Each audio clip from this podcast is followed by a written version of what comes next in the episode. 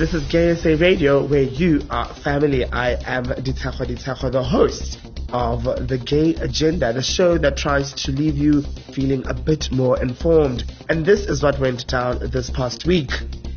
So uh, yeah, man. I um, hope you're enjoying the afternoon, and I hope you're enjoying listening to me as much as I am enjoying talking to you because I am having a hoot of a Monday. Gone are the days of blue Mondays. Now our Mondays take on a different shade of not even blue. They're just like not blue, you know, because that's what we try to do here on on Gay SA Radio. Do you know people who talk in rhyme? Like there's people who actually think it's cool. I I, I ran into some um I don't want to know if I can call them rappers because that's not what they call themselves. I think rap sounds too old school. Um, rap is very Tupac. It's what Tupac used to do, and these boys aren't doing exactly what Tupac used to do. Yeah, they're more like hip hoppers. They're freestylers, and um, I ran into a couple of them, uh, and uh, they were talking in rhyme. So weird and it was a thing, and I, and then I thought, no, this was just like a sort of uh, not a mistake, but like it happened once, and then I was just like, okay, no, that was a, a fluke, if you may, you know.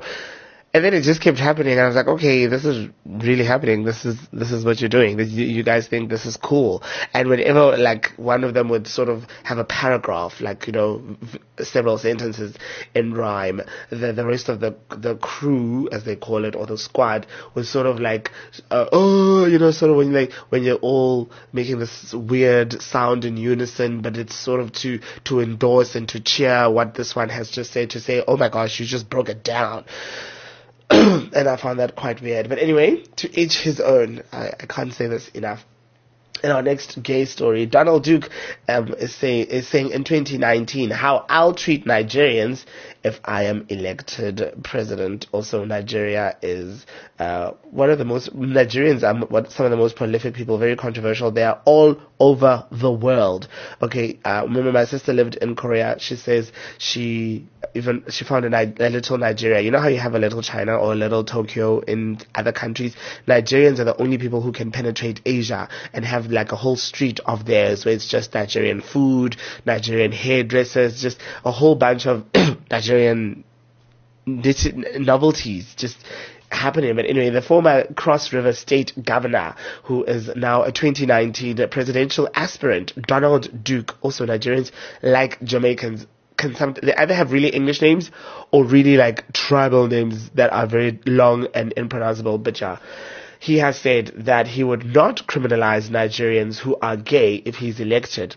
Also, a lot of politicians use the gay card when they are campaigning. So, to Nigerians, don't uh, don't don't don't drink the Kool-Aid. He might mean it, but he might also might not. We know that a lot of um, we know that Donald Trump had made a lot of promises for his campaign uh, to the LGBT community, a lot of which, if not all of them, he has taken back or not even acted. And even those that were already in, enacted, he has stopped. You know, that's how how leftist he is. Not only did he not keep his promises about any new HIV, not HIV, any new LGBT LGBT reforms, but he has also gone and taken back and, and rescinded and retracted and stopped any um, program, any LGBTIQ plus program that was already taking place. So don't drink the Kool-Aid, guys. Stay woke. So Duke said this in a recent interview with Falz on the viral show On the Couch, which has generated controversies. When he was asked his opinion on the issue of LGBT rights in Nigeria, Duke said, quote, I don't understand the emotional feelings a gay person would have towards someone of their sexuality. I don't understand it, but I would not criminalize them. I would ensure that they have the protection of law. But if they want to exhibit their sexuality, then that's an affront on the current norms of society.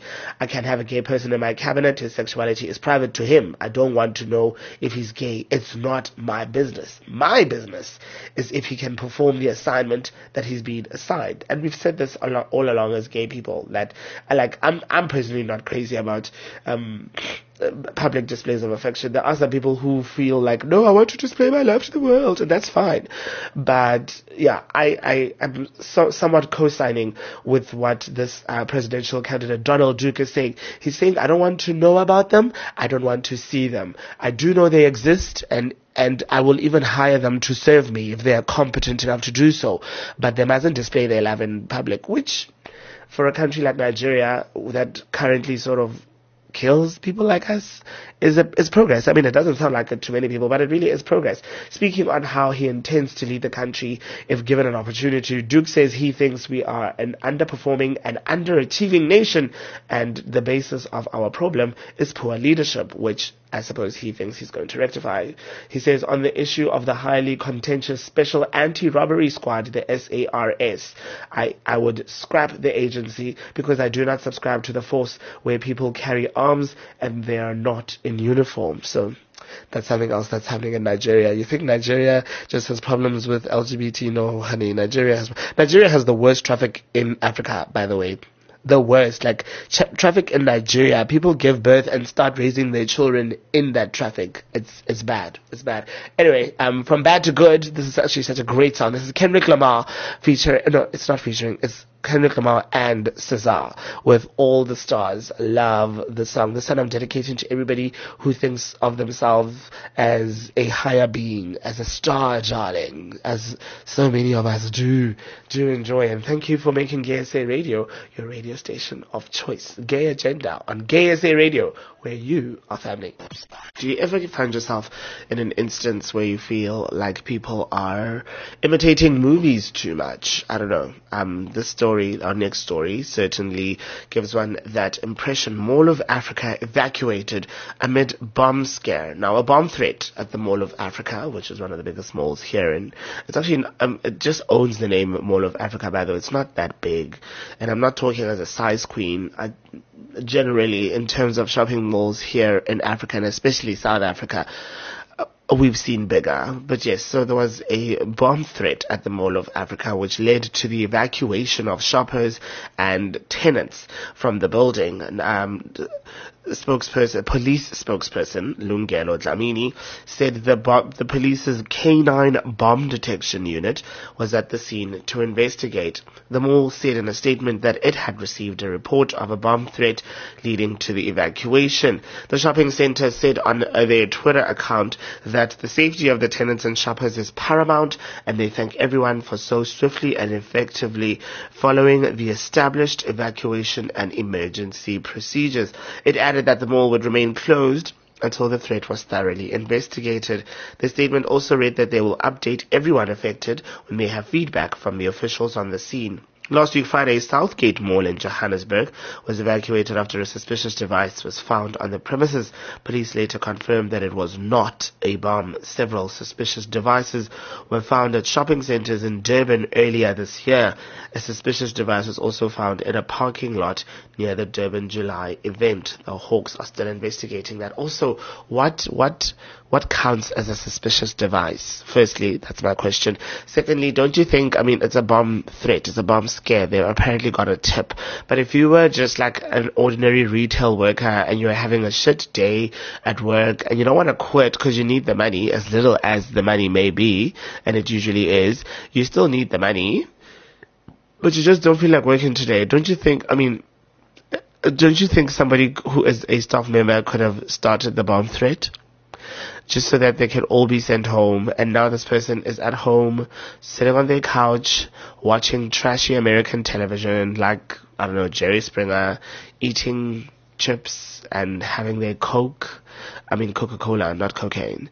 And, you know, like, in their PJs just having the best Wednesday afternoon of their life, all because of a bomb threat. You know, I, I don't know. I want to know what is the criteria um, that needs to be determined. What are all the blocks that need to be ticked before a threat is determined legit and premises are evacuated? Because we're getting ideas here also. a lot of people who don't like their jobs are probably re- listening to this um, and saying, what counts as a suspicious device? Can I just like bring the back of the inside of my old microwave machine and sort of surreptitiously leave it in a corner for security officials to find it and uh, deem it a suspicious device and you know evacuate the premises and tell us all to go home and wait for further notice while the the the K9 bomb squad comes to investigate and determine if it's a legitimate bomb threat.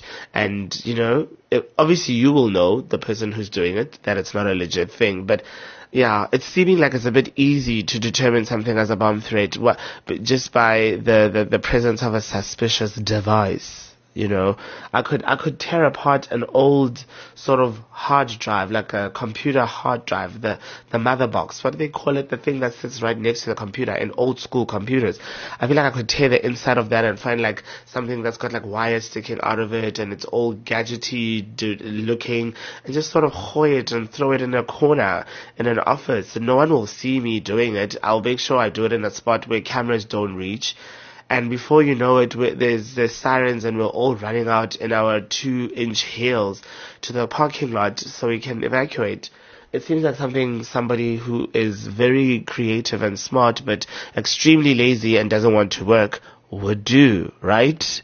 But anyway, we're not here to judge. um, yeah, some of y'all need Jesus actually. And speaking of which, uh, th- this is Sam Smith with Pray. This has become one of my favorite songs ever. This man is brilliant, and I hardly ever sing the praises of anybody on the show except for Beyonce, who is, of course, deserving and worthy of all praise and everything beautiful on earth.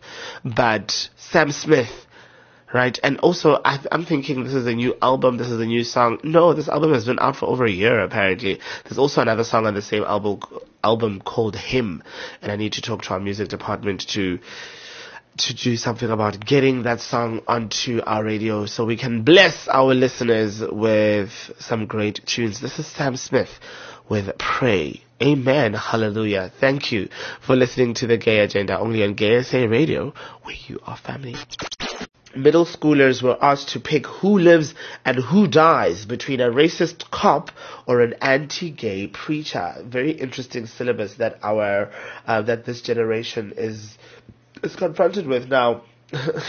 uh, the the question as posed said that the Earth is about to blow up and there's only one room on the spaceship for eight passengers. So who gets left behind? Seventh graders at Roberts Middle School in Cuyahoga Falls, Ohio were assigned the task last week of deciding who got to live and who was doomed to be blown to smithereens. The whom to leave behind lesson has caused quite a lot of outrage amongst moms and dads who believe the assignment sends the wrong message to their children. For the assignment, students were asked to choose between a list of 12 hypothetical people. Four would be left behind because tomorrow the planet Earth would be doomed and the spaceship only had room for eight. So they gave them 12 different people. Spaceship only has space for eight. Write an essay on the four you would leave behind and why. So there was an accountant with a substance abuse problem. That was one. Uh, two was a militant African American medical student. Three, a 33 year old Native American manager who does not speak English. Four, the accountant's pregnant wife. Five was a famous novelist with a physical disability. Number six was a 21 year old female Muslim international student. Number seven was a female movie star who was recently the victim of a sexual assault. Number eight was a homosexual male professional athlete. They didn't mention the race. I don't know why I would want to know the race also. Maybe say something about me. Nine was an Asian orphaned 12 year old boy. Number 10 was a 60 year old Jewish university administrator. And number 11 was a Hispanic clergyman who was against homosexuality. Uh, and um, the list also included an ugly stereotype describing the final choice as a racist armed police officer who has been accused of using his power excessively.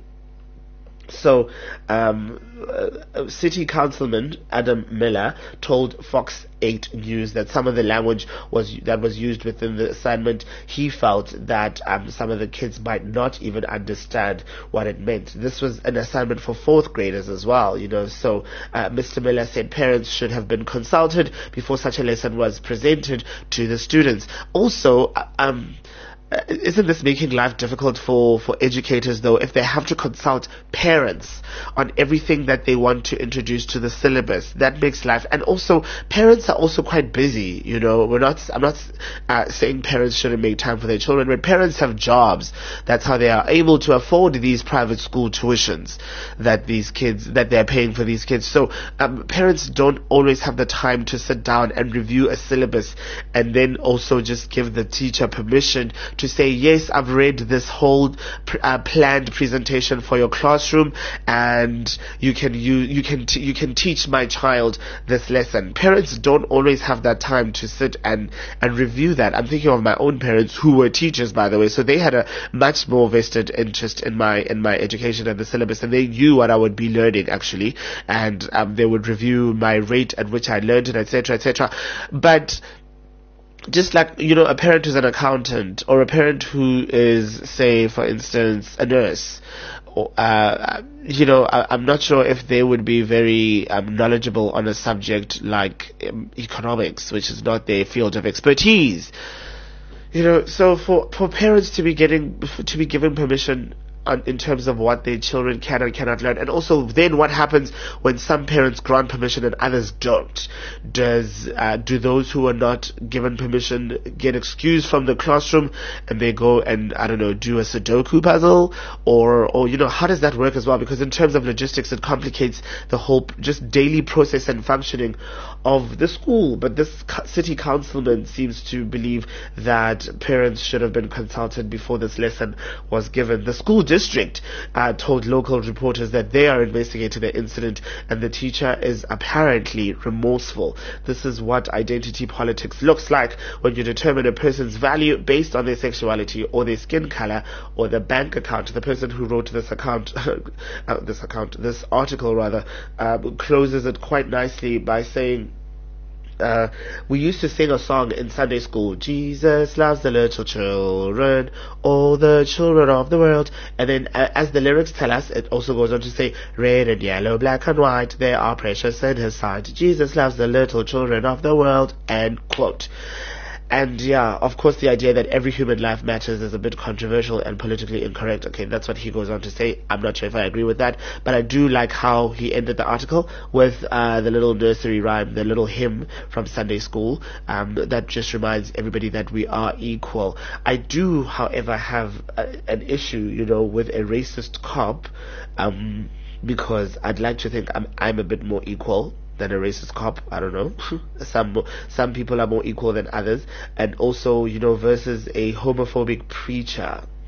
And uh, also, um, I don't know if I want to ask our listeners this and say if you were given the choice, uh, and of course I'm no no no. Oh, or maybe we should get the parents' permission first, right, before we ask, um, as the city councilman agreed. But I'm sure you're all sitting at home, well, not sure, but uh, I'm guessing you are all sitting from your office or in your car and at home asking yourself if you were given this assignment, um, a racist cop or an anti-gay preacher who would you leave behind on the planet that's about to be blown to smithereens? Who would you take onto the spaceship? It's a bit of a difficult choice. I think I'd leave them both behind, actually.